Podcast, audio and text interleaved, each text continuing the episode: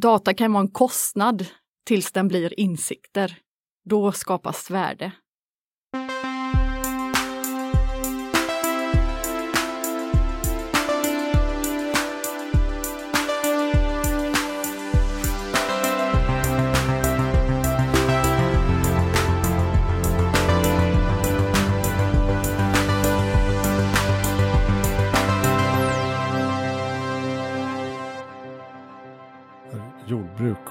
Och livsmedel något att hålla på med i framtiden egentligen? Ja, men i allra högsta grad. Alla de här tekniksprången och buzzwords som vi håller på att prata om hela tiden. AI, blockkedjan, CRISPR, Internet of Things. Kommer att omvandla stora delar av det vi traditionellt tänker på som jordbruk. Livsmedelskedjan håller på att stöpas om. eller måste stöpas om. Vilket vi konstaterade i avsnitt 8 av Heja Framtiden. Man kan se det här avsnittet som en fortsättning på det om man vill. En viktig brasklapp är att det här samtalet med lantbruks och agtech-journalisten Frida Jonsson ägde rum veckor innan den här värsta värmeböljan slog till i Sverige. Med svår torka och förödande bränder som konsekvens. Vi hade förstås tagit upp det annars. Och det är väl sannolikt att eh, det finns en hel del teknologi och innovationer som väntar på att utvecklas. När det gäller just varningssystem, brandsläckning och andra beredskapsfunktioner. Kanske ett ämne vi kommer få återkomma till i senare avsnitt. Vi ska inte glömma bort att nämna våra samarbetspartners. Warp Institute vill att framtiden ska komma fortare och har som ambition att samla världens största community för optimister som kan driva utvecklingen framåt. Facebookgruppen, Sveriges mest optimistiska Facebookgrupp, är ett steg på den vägen. Kolla in Warp Institute. Om du letar efter kontorsplats i Stockholmsområdet eh, skadar inte heller att kontakta Helio som har åtta olika coworking-ställen. Själv sitter jag och spelar in podden på GT30, Greturgatan 30, med deras fina poddstudio. Ja, jag gör inte det just nu, för nu sitter jag och spelar in det här introt hemma i vardagsrummet och du hör både trafik och min torktumlare. Faktiskt. Men om du vill slippa torktumlare så kolla in helioworks.se. Jo, alltså en sak till. Om du gillar Heja Framtiden så blir jag ju väldigt glad om du följer oss på sociala medier Dela dina favoritavsnitt med dina vänner. Men det går också att göra rent praktisk skillnad. Eftersom vi ännu inte har några siffror som sponsorer går ner i brygga över. Alltså rent fysiskt skulle de kunna gå ner i brygga över dem för att de är ganska låga. Så hjälper det extremt mycket om du kan tänka dig att stötta den här lilla verksamheten. Med några dollares på Patreon. Gå in på patreon.com heja framtiden. För dina uppgifter bidra till en lite bättre värld. Man kan donera per avsnitt eller per månad eller hur man vill. Jag lovar att det kommer att göra goda saker så småningom. Jag vill eh, bygga på det här konceptet med ökad frekvens. Kanske skriva en bok, göra föreläsningar, seminarier och så vidare. Det finns även t-shirts och väskor om man är intresserad av det så småningom. Bra. Jag heter Christian von Essen. Välkommen dig till Heja Framtiden avsnitt 13 om framtidens jordbruk.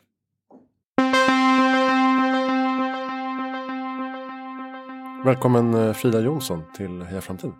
Tack så mycket. Kul du, att vara här. Ja, verkligen. Du är eh, journalist på ett, eh, en medieplattform som heter Agfo. Ja, eh, det stämmer Kan du berätta vad det är för någonting? Det tog mig väldigt lång tid att förstå att Agfo betyder agtech och foodtech. ja, Eller hur? det stämmer. Eh, Agfo är en medieplattform som eh, startades för ja, nästan exakt ett år sedan. Eh, och vi ägs av eh, LRF Media som har ju väldigt många titlar som skriver för lantbrukare då. Ehm, och ehm, som Lantmannen och Land Lantbruk och Land och Land Skogsbruk och ATL och Eh, jag har tidigare skrivit för ATL då, alltså jag har skrivit för lantbrukare. Ehm, och sedan finns det många titlar utanför förlaget som skriver om andra delar av livsmedelskedjan och det var någonstans där idén väcktes med Agfo. För att om man tittar på den innovation och teknikförändring som sker i livsmedelskedjan nu, eh, från lantbrukare genom hela ledet till konsument så det, vi kände att det var ingen som tog helhetsgreppet om detta. Att eh, med teknik och innovation som röd tråd titta på hela livsmedelskedjan och berätta vad är det som pågår här. Ehm, och Agfo känner ju att hela värdekedjan måste samarbeta för att eh, tackla framtidens utmaningar. Och det var en, ja, där eh, det hela började. Om man tittar, jag tycker, eh, jag gjorde någon intervju med någon som, där de tog fram en lokal livsmedelsstrategi. Där de berättade att det, det hade tagit fem år att ta fram strategin för att det var så mycket konflikter i livsmedelskedjan. Alltså man mm. kunde inte komma överens om eh, vad man skulle, vad var det viktigaste här?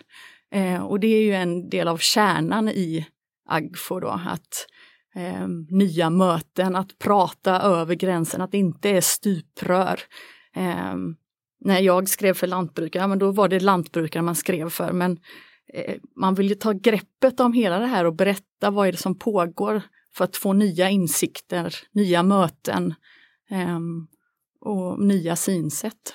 Och det har hänt ganska mycket på området de senaste åren också. Ja. Det är det vi ska komma in på. Vad, vad, är, vad är det skillnaden mellan agtech och uh, foodtech till exempel? Agtech är ju agricultural technology. Ja, precis. Uh, man kan ju säga att det är ett samlingsbegrepp för all den teknik som, som bidrar till att omvandla jordbruket. Uh, och eh, foodtech kanske är mer den teknik som eh, utvecklar matproduktion och matdistribution och mathantering.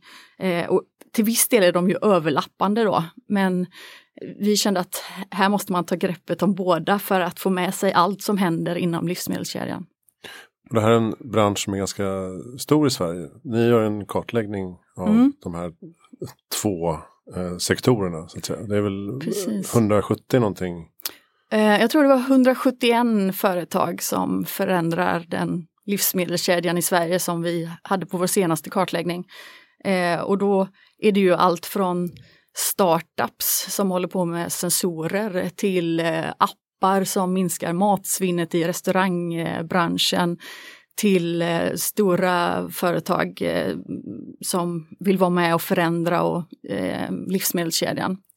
Och kriterierna för att vara med på vår kartläggning då är ju att man har en bas i Sverige, att man har en produkt på marknaden och att man vill vara med och förändra helt enkelt. Mm. Vi ska landa i ganska många olika tekniker mm. eh, under samtalets gång. Och du, du, är ju, du är ju eh, journalist så du har inte, du är inte jordbrukare själv eller kan komma med starka åsikter om saker utan du har ju med en trend spaningsroll här kanske. Ja, det, det stämmer fint. Jag slängde också ut fråga på Facebook innan det här samtalet och eh, en grej som kommer upp är ju det här med precisionsodling som känns väldigt spännande. Dels att använda tekniker som drönare, eh, AI, maskininlärning, eh, bildigenkänning för att eh, till exempel punktbespruta ogräs. Eh, där har vi John Deere, eh, stora traktortillverkaren, vad säger man? Mm. Eh, jordbruksmaskinsproducenten köpte något som heter Blue River Technology för 3 miljarder kronor eh, 2017. Där man har en teknik som kallas för See and Spray. Precis. Du har sett den. Berätta, vad, vad, är det man, eh, håller, vad är det som håller på att hända i den Ja, sektorn? det är flera delar i det. Dels en, en trend man ser är ju just det du säger att, att eh, en stor aktör som John Deere köper upp eh, en liten startup. Um, vi, det är en trend man ser att, att de här stora bolagen um, använder sig av innovativa startup. Dels för att hitta ny teknologi och eh, också vara rappare. Sedan om man tittar på den Blue River Technology, eh, eller Blue River som de heter, så har de en, eh, eh det är en fältrobot kan man säga eh, och eh, får liksom se den framför sig så kan man ju tänka sig en som en liten bil utan där förarhytt, alltså, alltså det är en plattform, där fyra hjul ungefär. Nästan som ett bord. Som ja men ungefär så. Eh, och eh, den har med olika tekniker då eh, kan den åka eh, mellan raderna på ett fält och känna igen eh, gröda kontra ogräs eh, och då rikta in sig och bespruta bara ogräset. Och det här teknologin det går väldigt snabbt här men det, det, finns mycket kvar att göra innan det faktiskt kan eh, liksom komma ut på bred bas här för att eh, ja, ibland har den problem att faktiskt känna igen eh, vad som är gröda och ogräs. Men, mm. men eh, tanken är ju att bara bespruta det som faktiskt är ett ogräs och inte själva grödan om det nu är majs eller vad det kan vara. Eh, och det ju, betyder ju en, en kostnadsbesparing i att man inte behöver använda mer växtskyddsmedel än, än eh, vad som behövs och det betyder ju också att man sparar på miljön eh, och är smartare och mer hållbar helt enkelt. Så det är ju det som driver det. Sen finns det ju också en parallell eh, trend som, som driver utvecklingen av den här typen av automatiseringar och fältrobotar som har att göra med eh, att det är svårt att hitta arbetskraft. Och det, det driver ju också fram att man försöker hitta de här typerna av lösningar. Då. Med precisionsodlingen, då tänker jag nästan koppling till läkemedel och cancerbehandling till exempel för, för människor. Som ju tidigare varit stråla hela, ja. hela skiten för att få bort en tumör. Medan man nu mer och mer går in precisionsbehandlar.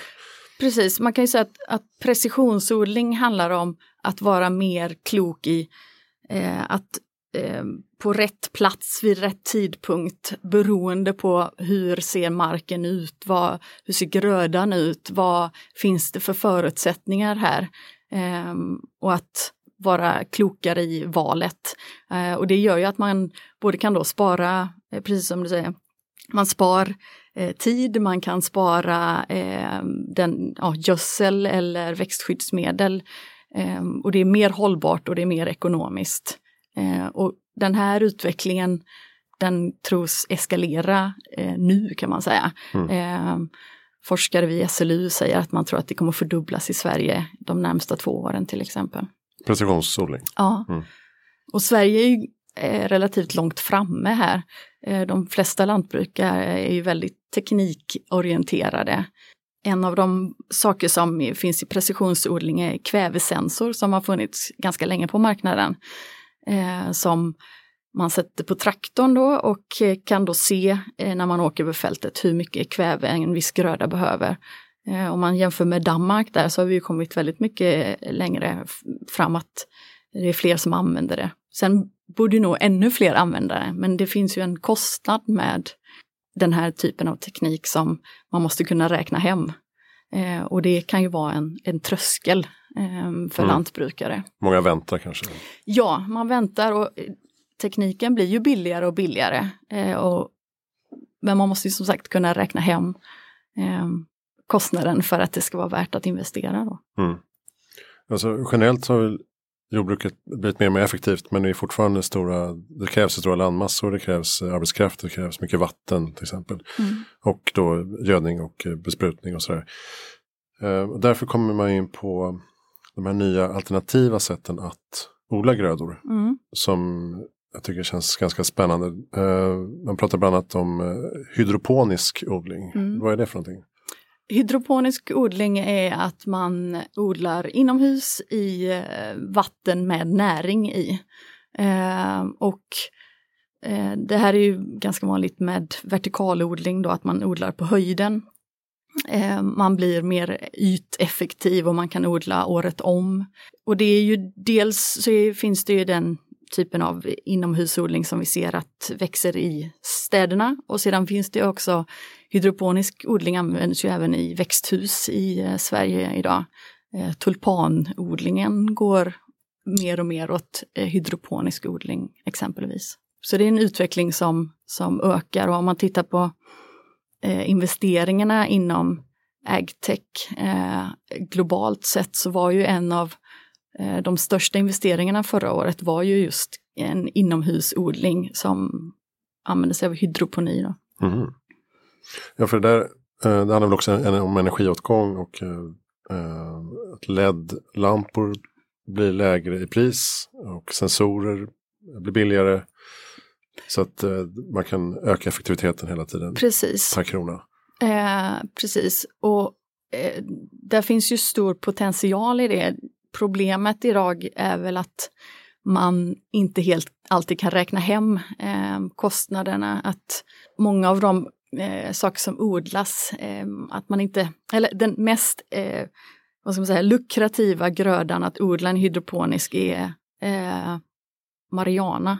Mm. Där finns saker som behöver göras för att eh, liksom man ska kunna nå en bra, eh, få en bra ekonomi i det helt enkelt.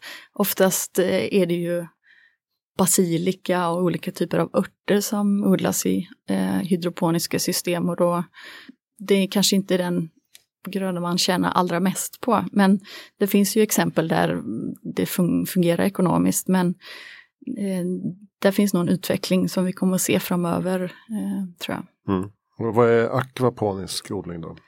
Eh, akvaponisk odling är vad ska man säga, en kretsloppsodling eh, där man använder sig av eh, fisk och eh, exempelvis tomatodling. Eh, och att de ehm, fungerar i ett kretslopp där fiskens eh, avföring används som näring till eh, grönsaken och eh, vice versa. Då. Eh, och det finns ju inte jättemånga exempel på det i Sverige. Ehm, Pekkas naturodlingar eh, är ett exempel, det största som jag känner till eh, där man har fisk och just tomater i en kretsloppsodling. Och det är ju ganska mycket teknik för att få detta att fungera.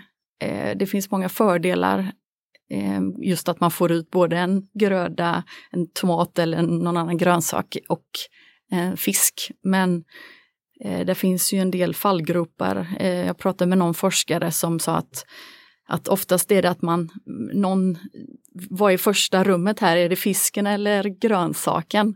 Eh, och ibland kan den ena eller den andra då bli nummer två, att man inte riktigt optimerar systemet. Eller att man får eh. två halvbra produkter. Ja, eh, precis. Eh, att man inte lägger fokus på båda då. Men det är också en spännande utveckling som, eh, som gör ju också att man kan odla året, året runt. Men du var inne på vertikal odling också. Just eh, att jordbruket flyttar in till städerna känns som en tydlig trend. Och att eh, städerna måste liksom bli hållbara på riktigt i framtiden. Och självförsörjande mer eller mindre. Tror att det, kan man tänka sig en framtid där det här liksom skalas upp på riktigt? Att man ser takodlingar, vertikala odlingar, Eh, akvaponiska, hydroponiska i någon slags eh, symbios i urbana miljöer? Ja, det, det, tror jag absolut att man kommer se till viss del. Eh, och jag tror att det blir ju ännu viktigare också med, med, med kretsloppstänk då, att man tar tillvara på eh, restvärme till exempel. Att man använder sig av eh, restprodukter som finns i städerna, att man har mer av ett kretsloppstänk. Eh, sedan Eh, kommer vi ju aldrig att kunna odla allting i städerna. Det går inte att odla ris eller eh, majs eller eh, vete eh, i, en, i en vertikalodling. Så att oavsett vad man gör så kommer man vara beroende av vad som produceras på landsbygden. Men absolut att, att det finns eh, väldigt mycket man kan göra i städerna just inomhus då. Det tror jag. Just det, det blir någon slags stadsplanerarens roll nästan. Att bygga in det här.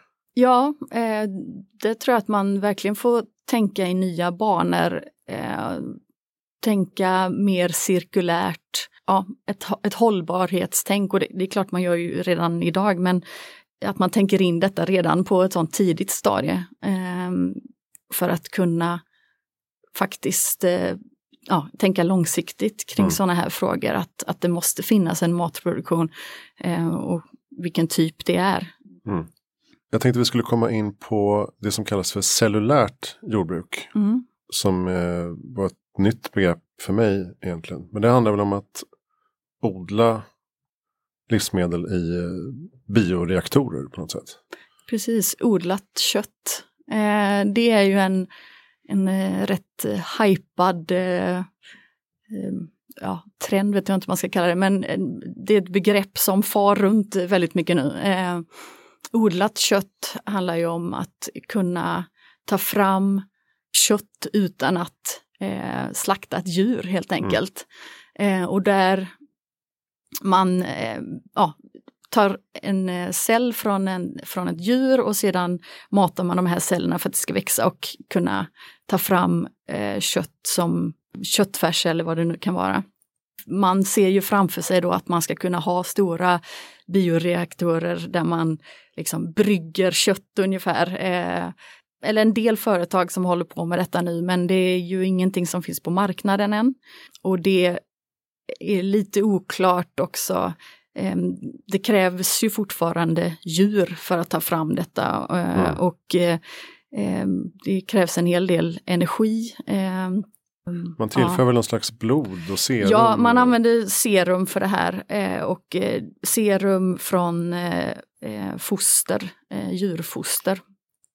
Så det är ju inte helt icke-animaliskt? Nej, nej, det är ju helt animaliskt. Ja. Sen så gör man ju också tester att, att försöka helt utesluta, det är väl nästa steg då, att utesluta djurdelen i det hela.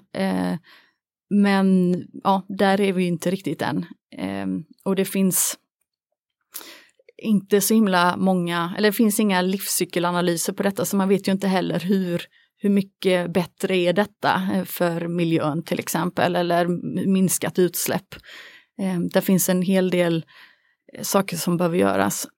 Jag pratade med någon eh, forskare kring det här som, som berättade att vanligtvis så brukar man forska på någonting och sen blir det en produkt. Men här har forskningen inte kunnat göra någonting för man inte fått pengar för det. Istället så är det ja, när stora som Bill Gates går in med investeringar och liksom satsar i företag så att det saknas forskning på området. Man har fått en produkt mer eller mindre utan att forskningen eh, finns i bakgrunden. Så ja, okay. att det finns mycket att göra. Så det är produktutveckling utan särskilt mycket ja, vetenskaplig forskning? Precis. Eh, och än så länge, som den här forskaren sa till mig då, var att eh, man behöver titta på, eh, eftersom det inte finns någon produkt på marknaden, så är det svårt att göra någon, eh, man, man, vet inte så mycket om det, för det är, det är lite hemlighetsmakeri då såklart kring att ta fram detta. Men det finns ju företag som säger, ja men vi kommer ha en produkt på marknaden. Eh, det är en, en tonfisk som eh, ja, inte har någon vi har inte fiskat någon fisk så att säga. Eh, och det kommer vi ha 2019 till exempel. Så det finns mm. ett, en handfull företag som är med i det här racet eller vad man ska säga. Ja, och det finns företag som också eh, tar fram, odlar mjölk och äggvita. Och mm. Det såg gelatin och läder också som kunde odlas i de här bioreaktorerna. Ja, precis. Det är ju en utveckling som, som går snabbt men eh, det, det, finns mycket, mycket kvar där innan mm. det är någonting som faktiskt kan konkurrera och idag är det väldigt dyrt ofta. Eh, så att, um, det är väl ingen som på allvar tror att det kommer att um, liksom ersätta kött till exempel, så som vi ser den idag, inte på en, nä en nära framtid. Ja, man, man räknar med att 2013 kostade en burgare ungefär 2,5 miljoner att ta fram och idag kostar den ungefär 50 000. Precis. Så det går ju snabbt ja, neråt. det går snabbt neråt. Men eh, det kanske tar några år till helt enkelt. Det, det är väl eh, de flestas bedömning, ja. Eh, men det finns många bolag eh, man kan kolla upp. Eh, Clara Foods, Geltor och Perfect Day heter några som mm. gör odlade saker. Argumenten är då att det blir i förlängningen förstås mm. lägre CO2-utsläpp, lägre miljöpåverkan, högre säkerhet, stabil produktion. Precis. Mindre vatten och land förstås. Eh, vad har vi mer? Vi har New Harvest, vi har eh, Memphis Meats mm. som Tyson Foods, någon sån här jätteinvesterare i. Det är ju en, en trend vi ser med eh, att eh, de här eh, Tyson Foods är ju en av världens största eh, köttföretag. Mm. Eh, att man köper upp eh, de här företagen som sysslar och försöker ta fram produkter som eh, från odlat kött. Då.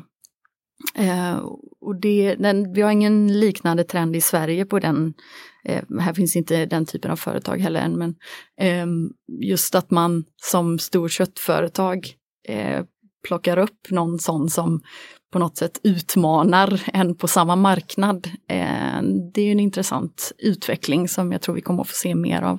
Vi har Uh, ett företag som heter Just som också mm. tar fram sådana här produkter. Finless Foods brukar uh, komma upp. Hävdar att de är ett par år bort. Mm. Eh, vad hade vi? Holland, Mosamit. Mm. Det var de som, Mosamit eh, började, det var där den första hamburgaren då som kostade 250 000. Ja, okej. eh, det var 2013. som Dollar. Ja, dollar. Eller euro då. Ja. Eh, Jap- Japan, Integriculture. Mm. Eh, I Israel finns det flera också. Supermeat och Future Meat Technologies. Precis. Israel verkar vara långt framme generellt på Israel är långt framme. Eh, Japan är också långt framme. Eh, och om man tittar på eh, robotar till exempel så är ju Israel eh, och just kring olika typer av precisionsodling och inom frukt eller eh, vattenbesparingsåtgärder så har de kommit väldigt långt. I Japan har man ju också eh, Ja, det finns ju ett forskarnätverk bland annat som, som eh, odlar eh, kött hemma vid sitt eh, köksbord. Eh, Mm. vet inte riktigt hur det går med det där men eh, det är ju sådana saker som händer. Eh, och Japan har ju efter tsunamin och eh, kärnkraftsolyckan för några år sedan, eh, helt jorden där blev ju på många sätt obrukbar. Mhm. Alltså att man fått ställa om, att eh, liksom tänka om hur, hur ska vi bruka jorden här och att man eh, jobbat väldigt mycket med inomhusodling, alltså växthus då med eh, robotar och självgående eh, ja, olika typer av lösningar för att eh, automatisera. Så där, där är en väldigt spännande utveckling där man gått, kommit väldigt långt eh, fram. Just det. Vill man kolla upp det här så heter det Clean Meat. Eh, det kan kallas för Cultured Meat och det kan kallas för In Vitrio Mm. Meat. Det finns också en bok av Paul Shapiro som heter Clean Meat som verkar vara populär. Jag har inte läst den själv. Nej. Men ett kanske besläktat, nej det är inte riktigt besläktat, men eh, jag tänker på matinsekter tycker jag är Mm. spännande. Det har varit mycket snack om det de senaste åren. Tills det då blev beslutat att det är förbjudet att använda insekter i Sverige på det sättet. Precis. Det är ju en eh, EU-lagstiftning som tidigare har gjort att man har kunnat eh, som enskilt land eh, besluta huruvida man tycker att det är okej med matinsekter eller inte. Och sen årsskiftet så har man lite täppt till det eh, kryphålet i lagstiftningen. Eh, så att alla EU-länder ska gå igenom samma procedur för att bli godkända. Eh, och Sverige, Livsmedelsverket kom i, i höstas där de satte ner foten och sa att nej men vi vill inte tillåta det här. Eh, men det betyder ju att, att man som företag då får ansöka till EFSA, e EUs folkhälsomyndighet, där man får göra en ansökan. Jag vill eh, ja, den här eh, insektstypen och den här produkten vill jag få godkänt och sedan eh, det, sk- det är lite mer Innan var man tvungen att eh, ansöka hos varje enskilt eh, livsmedelsverk till exempel Mm. för att få godkänt. Så- det ska ju bli enklare nu då, men det betyder att de eh, företag som redan har blivit godkända i respektive Finland till exempel finns det, är det okej och i Danmark, de får ett undantag eller dispens i, jag tror det är ett eller två år. Så att eh, de får fortsätta att sälja, eh, men man måste få en ny godkännande då. Eh, så att det, det, Alltså det är inte stängt alltså? nej det är inte stängt, det är lite- inte. Man måste börja om lite grann. man får, ja, det får man göra. Eh, och det betyder ju också att de som redan har, eh, ja, i Danmark eller Finland till exempel, eh, det är ett handfull EU-länder som tidigare har sagt att det är okej att, att eh, em, sälja insekter som livsmedel. Just det. Och, eh, svenska företaget Quicket Mm. var ju tidigt ute med insektsmjöl. Bland annat. De skriver att i december 2017 skriver de idag kom det tragiska beskedet det blir ingen svensk marknad för insekter. För oss är det nog för sent. Eh, för fyra år av konstant motarbetande från ett statligt verk får räcka. Mm. Ja, det har inte varit eh, enkelt det där eh, och flera av dem, det är inte så himla många insektsföretag som finns i Sverige, startade ju i höstas någon gång en, en branschorganisation då för att faktiskt kunna prata med eh, en röst gentemot eh, Livsmedelsverket till exempel. Mm. Innan det är små bolag eh, med inte särskilt stora resurser som har försökt eh, liksom, ar arbeta gentemot eh, myndigheterna för att få det godkänt. Då. Eh, och som sagt, olika EU-länder har gjort olika tolkningar av lagstiftningen. Som, eh, ja, det handlar om nya livsmedel. Eh, och det ja, i Sveriges fall så har, har det ju inte gått vägen då. Eh, men ja, och det har ju också inneburit att, att eh, vissa av de här insektsföretagen har gett upp. Mm. Eh, dessvärre. Ja, vi får hoppas att det kommer en nytändning. Ja, det, det är en intressant utveckling. Om man, det finns ju många, det finns ju potential där. Eh, vissa av de som finns idag som eh, opererar från utlandet så att säga har ju gett sig på eh, liksom, industrin kring träning, alltså att det, det, finns en hög proteinhalt i insekter och därför är det bra för dig som tränar till exempel. Alltså mm. man hittar olika ingångar i, för att få ut sin produkt. Eh, och det finns ju dels den här urkfaktorn som vi säger, alltså att man ska vänja sig vid, ja men hur är det jag äter den här insekten, är den hel och stekt eller är det som något mjöl som jag blandar ut i något annat? Eh, det finns ju olika vägar att gå mm. för de som sysslar med insekter, eh, vägar framåt. Just det, ja, mjöl kanske är en bra instegsprodukt. Ja, precis, det, det kan det nog vara. Eh, något annat som jag, som jag snubblade på här är fiskodling inomhus. Som jag tyckte mm. var väldigt coolt. Um, som jag tror du var inne på i något prat också på Agfo. Uh, gårdsfisk finns ju ett företag som heter. Precis. Det um, är ju en utveckling som, alltså vi, vi har ju länge odlat fisk i Sverige. Uh, men just att man plockar upp den på land inomhus gör ju att man kan odla andra sorter sorter än om man har det utomhus i, i havet till exempel, i bassänger eller sådär. Um, och um, gårdsfisk är ju ett, uh, kanske det tydligaste exemplet där, uh, där man också använder man försöker ha ett bra tänk kretsloppstänk och det var bara för några veckor sedan som eh, gödsel från fiskar användes på deras åkrar kring eh, någon av deras anläggningar exempelvis.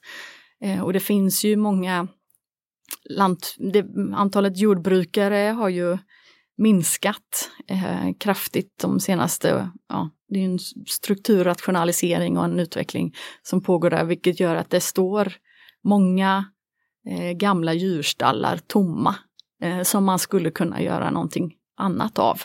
Och där är ju fiskodling en, en sån utveckling som vi ser att eh, man testar ja, att använda ett gammalt grisstall till exempel till fiskodling. Just det, de kallar det för integrerat lant och vattenbruk. Precis. Um, att uh, näringsutsläpp från uppfödningen kan användas som högvärdigt gödsel. Minimera miljöpåverkan. Mm. Det är mm. jättesmart. Ja, absolut. Och det, det är en spännande utveckling och, och eh, se vart, vart det tar vägen. Och det är klart, det finns ju en eh, liksom utmaning, det är ju en kostnad att investera i ett sånt eh, utrustning. och eh, man måste ju ha bra koll på sina fiskar eh, så att det inte kommer sjukdomar till exempel. Eh, men det finns potential att, att eh, utveckla den och när det också nu finns eh, tomma stallar då är det bra att utveckla och använda dem på ett eh, smart eh, sätt. Om man tänker sig att eh, livsmedelsproduktionen måste öka vad man säger, med 60-70 procent ungefär till 2050 mm. för att kunna mätta alla 9 någonting miljarder. Så har man ju använt eh, mekanisering och eh, olika odlingsmetoder och växtförädling och så vidare traditionellt. Men GMO, alltså genmanipulerad odling, är ju ett annat sätt att eh, öka effektivitet. Mm. I Sverige har vi varit väldigt eh, skeptiska till det här. Ser du någon skillnad i den synen eller hur ser framtiden ut för GMO? Ja, Alltså eh, genmodifierade grödor, alltså det blev ju en stor debatt kring det på eh, 90-talet. Eh, och i, till skillnad från USA till exempel så, så har ju EU generellt, eller länderna inom EU, haft en väldigt skeptisk hållning till det. Så i princip har det ju inneburit att vi inte har några genmodifierade grödor på marknaden. Det är någon majs som finns exempelvis.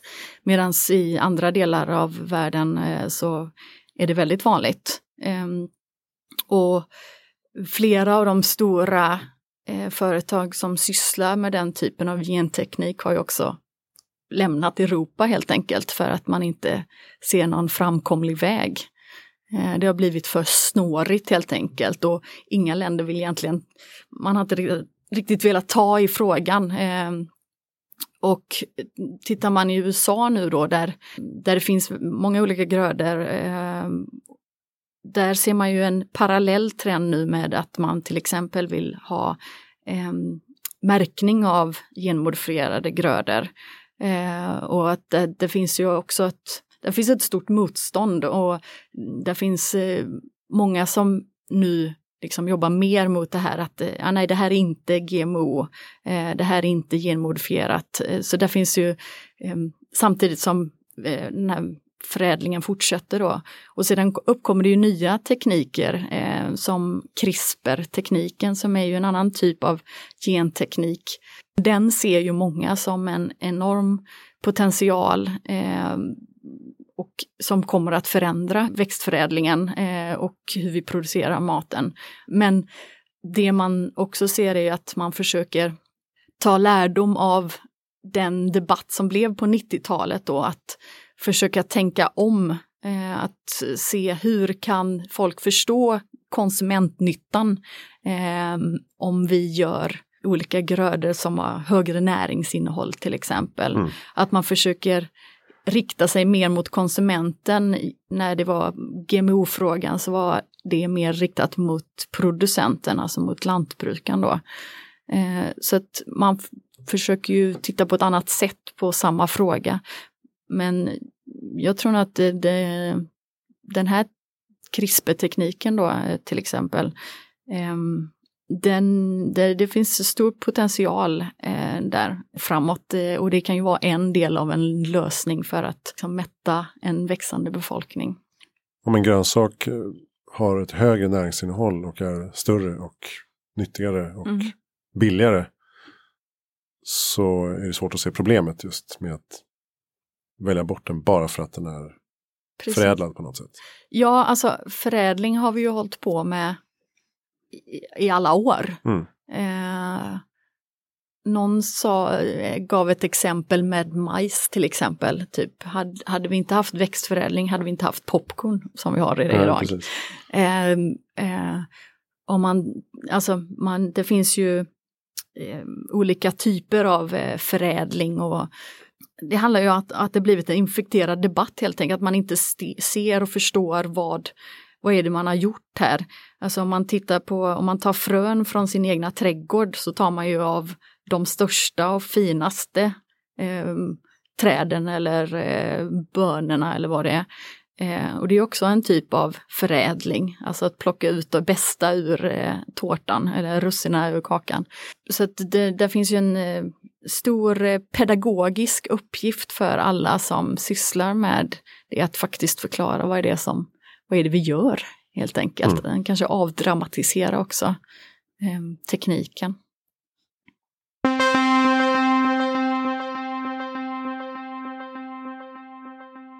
Det är lätt att prata om eh, Internet of Things som ett, att slänga sig med begreppet. Och eh, man pratar om eh, den uppkopplade staden och eh, hur eh, våra fordon blir allt mer uppkopplade med sensorer och kommunicerar med varandra och infrastruktur och så vidare. Det här måste ju vara perfekt för framtidens jordbruk. Ja. Hur ser du på det här data i lantbruket? Har det, håller på att explodera? ja, eh, det, det gör det. Eh, det finns ju enorma mängder data och datapunkter Eh, som redan tas upp och kommer att tas upp i framtiden. Eh, och det handlar ju om allt från eh, såtidpunkt till eh, eh mängden utsäde man använder, hur mycket man får betalt för sitt spannmål. Eh, det finns ja, enorma mängder data och eh, detta kan ju på olika sätt användas, dels som för analys eh, eller för olika typer av beslutsunderlag som en lantbrukare kan använda.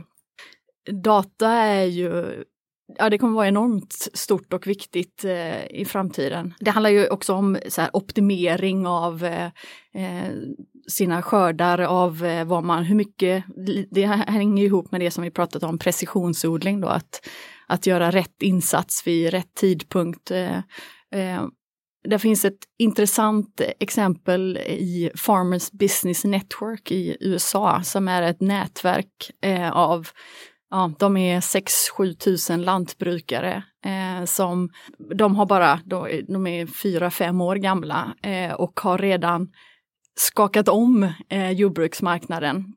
Och, och om man så här, kortfattat går ut på att man, man delar data med alla i nätverket eh, så att man får all den data jag har som lantbrukare kan ju ge mig ett visst typ av beslutsunderlag, men om jag delar den med alla andra lantbrukare så kan jag få insikter. Eh, och tanken är ju någonstans en, så en transparens där man får en maktförflyttan från kanske den stora bolagen så att jag som lantbrukare eh, får ett bättre beslutsunderlag. Mm. Eh, att man tänker att alltså, data kan vara en kostnad tills den blir insikter. Då skapas värde. Um, och vad Farmers Business Network har gjort då att man genom att dela data, man eh, kan få insikter om exempelvis en viss typ av majssort. Om jag odlar den på den här marken eh, så kommer jag förmodligen få så här hög avkastning till exempel. Alltså att man kan få all den datan som genereras eh, aggregeras till insikter och beslutsunderlag för lantbrukare. Eh, och det har ju skakat om marknaden i eh, USA och den, där finns eh, andra exempel eh, utomlands och även i Sverige eh, där det här kommer bli allt viktigare. Mm. och mycket handlar det ju om eller transparens är ju en viktig del i detta. Man pratar ju mycket om både att lagra och vem som äger datan idag. Eh, det finns en rädsla i vad, om jag ger, man ger ju redan ifrån sig massa data, om man sitter i, i sin traktor och kör så kommer du ge ifrån dig data till eh, ditt traktormärke till exempel. Och där finns ju en diskussion kring eh, vad som händer med den datan och sådär. Och det bör man ju såklart vara eh, vaksam på. Men så jag tror att framåt kommer det mer handla om att, att eh, prata mer om insikter och vad, vad, man kan få ut av den datan. Eh, ännu mer än vad man gör idag. Eh, så där finns, en, där, där finns en stor potential för lantbrukare att få bättre beslutsunderlag ehm, eh, och bli smartare, mer hållbar i, sin, i sitt odlande helt enkelt utifrån data, inte bara från den egna gården utan från andra gårdar, eh, liknande gårdar nationellt och internationellt. Mm. Eh, men det saknas idag, det här exemplet med Farmers Business Network till exempel, så fungerar inte systemen mellan olika traktormärken till exempel. Mm. Så att där finns, det är också ett steg som behöver hända, att man kan eh, dela moln, data som finns i molnet måste kunna delas mellan olika företag eh, för att eh, ja, det ska bli mer integrerat och enkelt då. Eh, så det finns ju, det finns, det finns otroligt mycket mer att göra eh, där och det kommer och sker redan en enorm förändring där som, som kommer att verkligen eh, förändra hur vi producerar maten. Jag frågade min pappa om han tyckte att vi skulle ta upp någonting idag och eh, han är ju gammal jordbrukare och bonde. Och uh, tyvärr, tyvärr var jag mest intresserad av stå och bläddra i skivbackar i Stockholm. Så jag, jag eh, har inte så mycket kunskap från min barndom eh, på landet. Men han sa att eh, en, en viktig grej som han tyckte är att uh, man borde få betalt för näringsinnehåll istället för vikt eller volym. Bara när det gäller spannmål till exempel. Mm. Att det, det är en sån sak som uh, ökad datatransparens skulle kunna hjälpa till med. Att man uh, inte bara satsar på bulk utan man faktiskt kan odla med kvalitet, högre kvalitet Precis. per gröda och få bättre betalt för det. Ja, där finns en stor potential eh, och, och det, um, det är ju också, alltså bulk kommer alltid behövas eh, men eh, det tror jag att man kommer få se två parallella spår då att just som att eh, använda den typen av data för att kunna göra, eh, ja precis som din far då vill eh, eh få betalt för andra värden helt enkelt. Eh, och det kan ju också handla om, eh, eh ja, vad det nu kan vara, men eh, eh, transparens genom hela kedjan, att man får, kan använda sig av eh, datapunkter eh, för att öka transparensen gentemot konsument också. Eh, och beroende på vad, vad det är nu eh, en uppköpare vill ha, att det blir enklare att faktiskt kunna säga, ja men jag har högre näringsvärde här till mm. exempel och därmed får jag bättre betalt. Eh, idag blir det ju lätt så att man, eh, man säljer Ja, det blir bulk helt enkelt. Mm. Det är rakt av, ja men här är din vara, okej okay, du får si så här mycket betalt. Eh, oftast vet ju inte en lantbrukare heller när man säljer hur mycket man kommer få betalt. Eh, det kan klassas ned och klassas upp. Eh, ehm, det, om man tänker på en spannmålsgröda då till exempel. Så att där finns en, en potential, så här, differentiering eller vad man ska säga, som verkligen, verkligen kan vara positivt för ur en lantbrukarperspektiv. Just det. Och eh, jag ska säga att vi, vi, har också, vi har ett avsnitt om foodtech också i eh, Heja Framtiden 8 med Johan Jörgensen. Eh, han pratar mycket om att data och transparens kommer att eh, förändra hur vi ser på mat och hur vi handlar mat. Och att man måste komma bort från lägsta pris-tänket som genomsyrar det här, det här området fortfarande. Ehm, men jag vet att ni har haft ett ett eh, Agfotalk om eh, blockkedjan. Mm. Hur, den skulle, hur den tekniken skulle kunna förändra spårbarhet och eh, transparens i, i livsmedelskedjan. Hur, berätta lite om vad, vad det som kom fram där. Ja, det var ju en mängd saker, men, men eh, mycket handlar ju om spårbarhet. Alltså att kunna ha koll på hela kedjan från eh, liksom primärproducent eh, hela vägen ända ut till konsument. En del handlar ju om att faktiskt um, undvika matfusk helt enkelt. Att, att få bort den typen av, av eh, eh, ja, illegal mat helt enkelt.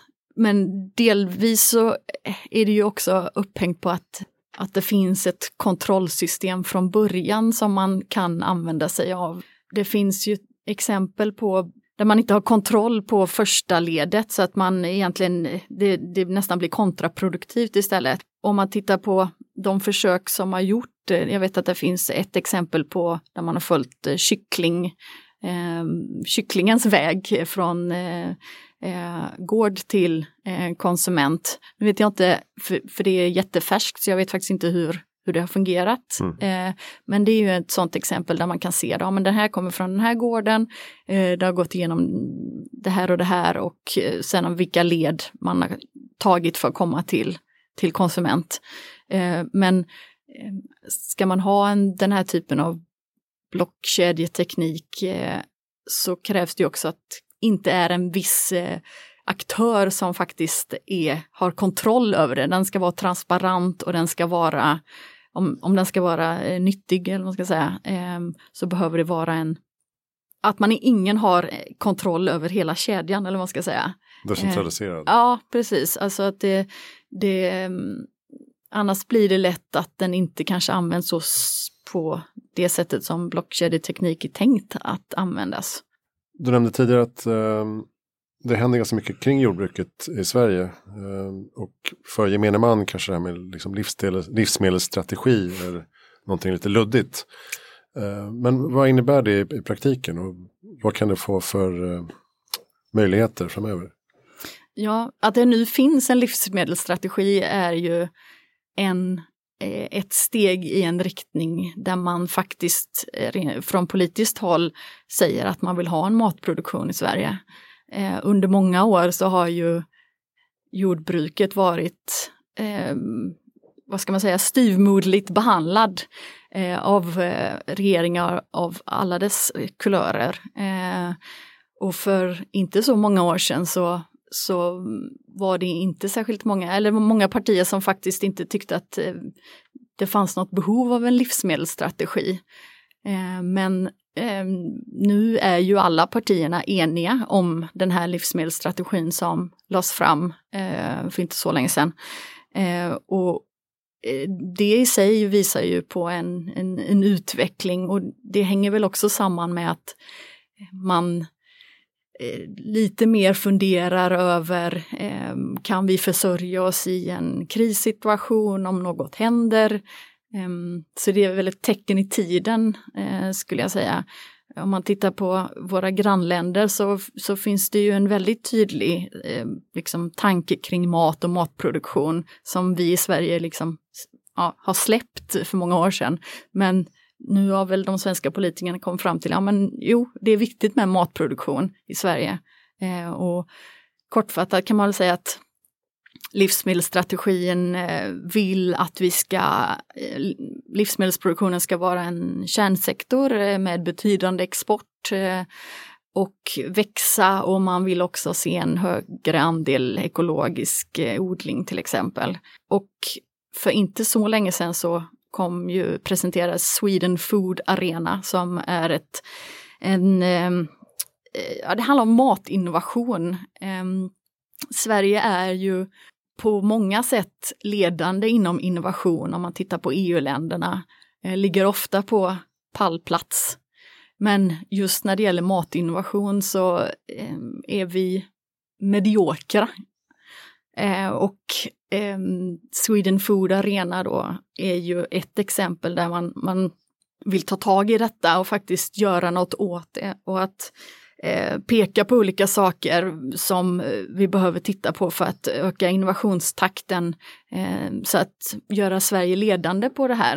Eh, vi har ju alla förutsättningar för det. Eh, här finns en eh, vi är ju ganska teknikbenägna och anpassningsbara men det har varit låg takt i liksom innovationstakten att ta fram nya produkter, nya innovationer i, i matproduktionen och, och där vill man ju nu då liksom ta tag i det här helt enkelt och utveckla det och göra det till en framgångssaga helt enkelt. Just det, det ligger under Tillväxtverket. Mm. Så Sweden Food Arena, det är bara att googla Precis. så kommer man in där. Mm. Du var inne på några nya grödor som håller på att komma fram lite i, i svenska jordbruket. Uh, mm. Kan du beskriva några stycken som vi kommer se mer av? Ja, ehm, det finns ju flera olika tester som görs och försöks och, och sen är det ju också i, eh, odlas i mindre skala. Eh, jag var och tittade på ett fält av quinoa igår till exempel. Det är inte särskilt vanligt. Eh, men det, det är ju en eh, gröda som kommer att eh, vi se mer av tror jag. Eh, den har ju det har testats eh, i olika försök med quinoa under, ja, sen 90-talet. Eh, men eh, nu finns det också sorter som är mer anpassade för ett svenskt klimat. Eh, det är en gröda. Sen har vi ju eh, gråärt, eh, en personlig favorit som eh, är en gammal gröda som vi har använt oss jättemycket av i Sverige men, men som någonstans ja, 50-60-tal försvann. Um, och nu har fått lite en eh, revival helt enkelt. Eh, det tror jag också vi kommer få se mer av. Eh, där görs tester med lupin som livsmedel då. Ja, det är tre exempel. Det är också en ärtväxt.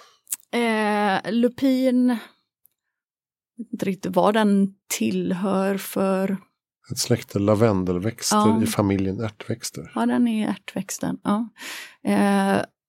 så det finns en del eh, spännande försök som görs och, och där tror jag också att vi kommer att se fler tester av, nu testar man att odla sötpotatis eh, som ju eh, ofta är från USA när vi ser den i butik. Så det, det kommer ju fler och jag tror att vi kommer få se ännu fler sådana typer av försök. Eh, klimatet förändras ju också vilket gör ju att, att det finns möjlighet att testa nya grödor och sedan eh, genom växtförädling också ta fram sorter som fungerar för ett, eh, det svenska klimatet. Eh, så att, ehm, det finns en stor potential att testa eh, och sen ser vi också en, en ehm, eh, vad ska man säga, återkomst av gamla kulturspannmål eh, som får ny fart. Eh, och de är ofta väldigt bra. De kanske inte alltid är den största skördarna men ger bra eh, näringsinnehåll, protein, vad det nu kan vara. Eh, så där ser man ju också en, en, en eh, ökad eh, produktion av den typen av, av eh, grödor. Mm. Men det måste vara bra också för jordarna att få jobba med lite olika Absolut. En, en bra växtföljd eh, vet varje lantbrukare att man måste ha för att eh, ha en bra jord. Precis, och insekter och bin vill vi också ja, behålla. Det vill vi verkligen Öka. göra. Eh, det finns ju en del projekt nu med blommande åkerkanter till exempel, där som är ju till för med att öka antalet pollinerande växter. Eh, och det är ju eh, verkligen en, eh, något som jag upplever att lantbrukare tar på allvar. För det är en, en förutsättning. Det, man jobbar ju väldigt mycket med detta och där tror jag, det finns ju ännu mer att göra och jag tror att vi kommer att även prata ännu mer om liksom jordhälsa framöver. Att ha en bra mullhalt i jordarna eh, och också att eh, öka kolinlagringen i marken som en eh, miljöåtgärd. Eh, det pratas också en del om att eh, lantbrukare ska få betalt för e, den typen av ekosystemtjänster, till exempel med att eh, lagra kol i marken. Eh, som det finns en del intressanta startups i USA som eh, eh, jobba med. Så jag tror att eh, framtidens lantbrukare kommer att jobba mycket mer kring, eh, eller man måste ha det i tankarna. Eh, jordbruket har, får ju ofta skäll för att eh, man ser det som klimatförstörare, men det är lika mycket en del av lösningen. Eh, och det, det tror jag att eh, man kommer att få titta ännu mer på framöver och vad kan man göra i det? Och där är ju till exempel då eh, att lagra kol i marken en, en sån sak och att titta eh, ha ett mer fossilfritt lantbruk, att maskinerna går på andra typer av eh, eh, bränsle och också som vi varit inne på med robotar och eh, självkörande saker som kan eh, minska klimatpåverkan. Mm. Du, du äh, nämnde förut att äh, du tyckte att alla borde besöka en bonde. Ja, det tycker jag. Det kanske man inte gör längre i, Nej, i skolan. ja, men jag, jag, tycker att det är ett eh, det är ett problem att vi inte vet hur maten produceras idag. Ehm, det, det ger en alienation gentemot, man, man har ingen aning om hur det går till. Eh, så det enda man då tror, antingen har man ingen bild alls av hur det går till eller så har man en bild som man kanske har fått från olika klipp på nätet eller på tv eller vad man har sett. Eh, lantbrukare har så otroligt mycket kunskap om sin, sina jordar, eh, sina djur, hur det produceras, biologisk mångfald. Så jag, jag, skulle vilja uppmana alla att faktiskt, om man nu inte har någon eh, nära släkting som är bonde eller sådär, att ta kontakt med lokalt eh, eh LRF-kontor och, och, och, fråga, kan man få komma ut och bara kolla hur det går till? Eh, ställ de där frågorna om man vill veta, var nyfiken eh, och ta reda på, eh, och ställ alla frågor du har.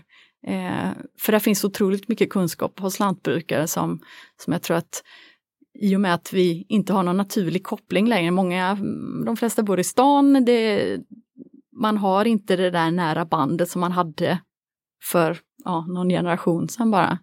Eh, jag tror att det behövs kunskap för att kunna ta rätt beslut framöver, att, att man hamnar på ett sätt där vi faktiskt kan ha en matproduktion i Sverige och då, då behövs beslut ta på, på kunskap och inte på vad man kanske tror då. Eh, och jag tror att debatten hade blivit bättre om fler människor vet hur, hur, eh, hur mat produceras. Mm. Bra. Du, eh, har du något eh, agfo.se mm. ska man förstås eh, kolla in, prenumerera på nyhetsbrev och sådär för att få lite bättre koll på den här eh, branschen. Har du andra tips på vad vi kan eh, läsa eller kolla upp? Eh, man är varmt välkommen att eh, vara med på Agfotalks, våra panelsamtal där vi djupdyker i olika eh, ämnen. Vi har bland annat eh, tittat på ja, framtidens matproduktion. Eh, vi har tittat på ehm, eh, ja, blockkedjeteknik och eh, e-handelstrend och så här. Eh, vi kommer att titta lite på beteendeförändring, hur påverkar man människor att ta rätt beslut och det gör vi i augusti och sedan kommer vi ha nya samtal eh, under hela hösten. Så det är man välkommen att, eh, det är gratis för alla. Eh, och sedan får man gärna titta in på våra, eh, på Agfo Insights med våra kartläggningar då kring de här eh, innovativa företagen som finns i livsmedelskedjan. Hur ser själv din, din eh, positiva framtidsbild ut av den här branschen? Um, men, jag är ju optimist och jag ser enorm potential i, i ehm, ja, både det, ja, agtech, foodtech eh, och hur teknik kan eh, lösa många av eh, de utmaningarna vi står inför. Ehm, och sen att man ser att jordbruket har en enorm eh, potential att vara en del av lösningen till att tackla de här eh, utmaningar kring matproduktion, att vi måste producera mer mat. Eh, men vi måste också göra det på ett hållbart sätt. Eh, att producera mer med mindre, skulle man kunna säga. Mm. Eh, där finns eh, potential och jag tror att om vi alla jobbar tillsammans inom värde, värdekedjan att, för att tackla de här utmaningarna så, så tror jag att, att vi kommer komma långt. Jag är positiv. Bra, heja framtiden. Heja framtiden. Tack snälla Frida Jonsson. Tack för att själv. du kom hit. Tack. Jag heter Christian von Essen och eh, vi finns som vanligt på alla tänkbara plattformar. Facebook, Instagram, Twitter, Patreon och vi har också en fin hemsida som heter hejaframtiden.se. Eh, det var allt för idag. Tack för att du lyssnar. Heja framtiden.